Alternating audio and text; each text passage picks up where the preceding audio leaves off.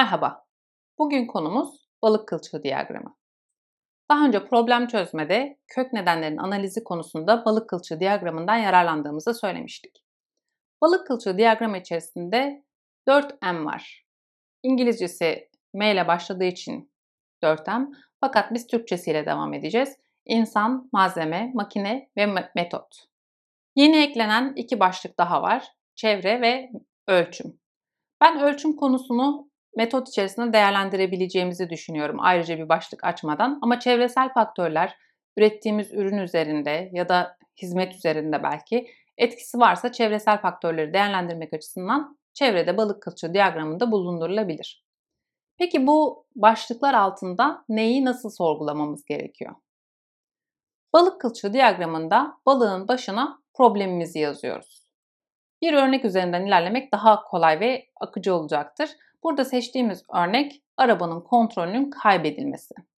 Ne olursa arabanın kontrolü kaybedilir ve buna neden olan insan, malzeme, makine ve çevresel faktörler neler olabilir? Buna bakalım.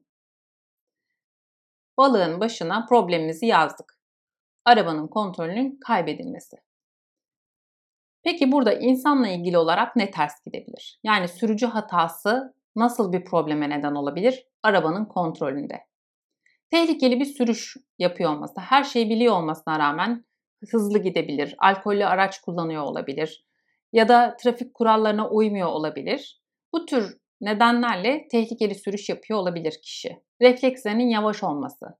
Uykusuzluk nedeniyle refleksleri yavaş olabilir. İçki nedeniyle refleksleri yavaş olabilir. Ya da bu son dönemde e, bu örnek üzerinden geçtiğimiz eğitimlerde arkadaşlar yaşlılığı da ilave olarak koyabiliyorlar. Yaşlılık nedeniyle refleksler yavaş olabilir.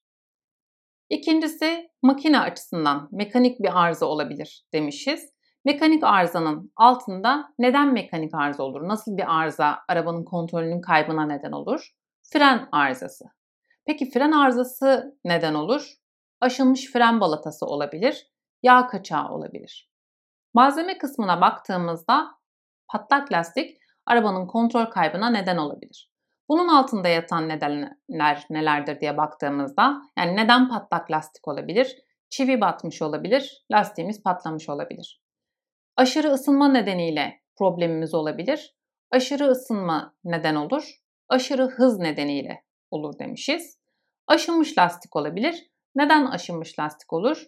Ayarsız basma açısı yüzünden problem olabilir. Patlak lastik bizim için demişiz. Yol konusuna baktığımızda yolla ilgili olarak ne ters gidebilir? Buzlanma, karlanma olabilir. Yanlış viraj eğimi olabilir. Yağlanma olabilir ya da mıcır olabilir. Şimdi bir tanesinin alt nedenlerine bakacak olursak, örneğin yanlış viraj eğimi. Neden yanlış viraj eğimi olabilir? Birincisi, viraj eğimi yanlış hesaplanmış olabilir ve bu yanlış hesaplama nedeniyle yol yanlış inşa edilmiştir. İkincisi, doğru standartlar belirlenmiş ama uygulama kısmında problem olabilir. Her iki örnekte, her iki alt neden de farklı aksiyonlara gidiyor. Örneğin viraj eğimi yanlış belirlenmişse ve bu nedenle yol yanlış yapılmışsa o zaman viraj eğimi ile ilgili olarak standartlar belirlenmeli. Bu konuda bu işi yapan herkesin bu bilgiye ve veriye ihtiyacının olduğu bilinerek eğitimler verilmesi ve uygulamalarında denetlenmesi gerekir. Diğer taraftan eğer viraj eğimi doğru belirlendiyse ve uygulamada farklılık varsa o zaman uygulamayı yapacak olan kişilere bunun eğitiminin verilmesi bir başlık olabilir. Eğer yapabiliyorsak viraj eğiminin belirlendiği noktada standart bir şekilde yapılabilmesi için insandan bağımsız hale getirecek aparatlar, makineler, sensörler, ölçüm yöntemleri geliştirilebilir. Çözüm kısmına geçtik. Hava koşulları ile ilgili olarak yani çevresel faktörlerle ilgili olarak ne ters gidebilir? Havada sis olabilir ya da hava yağmurlu olabilir. Bu tür durumları değiştirebilecek bir şeyimiz olmadığı için bu çevresel koşullar gerçekleştiğinde neler yapabiliriz? Ona bakmamız lazım. Örneğin yağmurlu havada nasıl ilerleyeceğiz? Buradan çıkacak aksiyon ne olmalı? Öndeki araçla te- takip mesafesini arttırmak, çok hızlı gitmemek, belirlenen hız limitlerini aşmamak bunlardan bazıları olabilir. Buradaki örnekten de gördüğümüz gibi balık kılçığı diyagramı bize alt nedenlere inmeye ve o alt nedenleri bularak ortaya koyarak onlara yönelik çözümler bulmayı sağlıyor.